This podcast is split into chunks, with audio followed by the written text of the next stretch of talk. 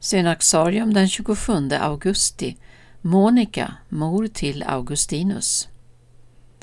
Idag firas minnet av den berömde kyrkofadern Augustinus mor som kom att spela en stor roll i sin sons andliga utveckling.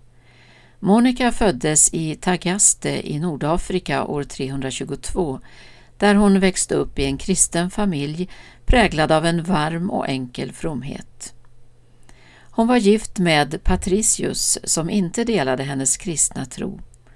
Tillsammans hade de tre barn, Augustinus, Navigius och Perpetua. När Monica födde Augustinus var hon 23 år. Den bild hennes son tecknar av henne ger intryck av en kvinna med värdighet, integritet och inre styrka. Hennes stora oro i livet gällde den excentriske och begåvade sonen. Monikas ständiga böner och tårar för Augustinus påverkade även hennes man så starkt att han omvände sig till Kristus innan sin död. I Kartago kom Augustinus till sin mors bestörtning under inflytande av en gnostisk sekt, manikeerna. Hon gjorde allt för att få honom därifrån men lugnade sig efter att i en dröm ha uppmanats att ha tålamod med sin son och bemöta honom varligt. År 383 reste Monica tillsammans med sin Augustinus till Rom där han skulle undervisa. Senare kom de båda till Milano och lärde känna biskop Ambrosius som fick stor respekt för Monica och lyckönskade Augustinus till att ha en mor som var så hängiven i tro och kärlek. Det var i Milano Augustinus mötte Kristus och påsknatten år 387 döptes han. Efter sitt dop planerade Augustinus och hans mor att återvända till Afrika. Medan de befann sig i hamnstaden Ostia i väntan på att få resa förde de andliga samtal som Augustinus skildrat i Bekännelser. Vi stod där ensamma och talade innerligt med varandra.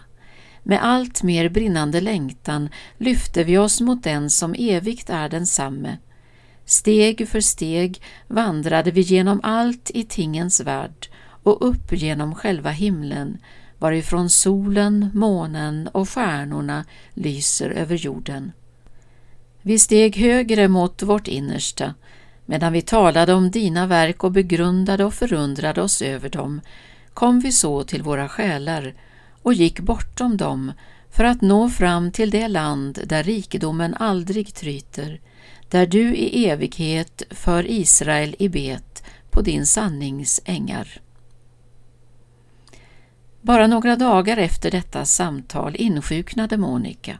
Inom två veckor var hon död, 56 år gammal. Augustinus sluter själv hennes ögon och skriver om den bedövande sorg som överväldigade honom. Det var som om livet slets i stycken, det liv som av mitt och hennes blivit ett enda. Monica firas i kyrkan dagen före sin son och är i väst skyddshelgon för hustrur och mödrar vars män eller söner har hamnat på villovägar.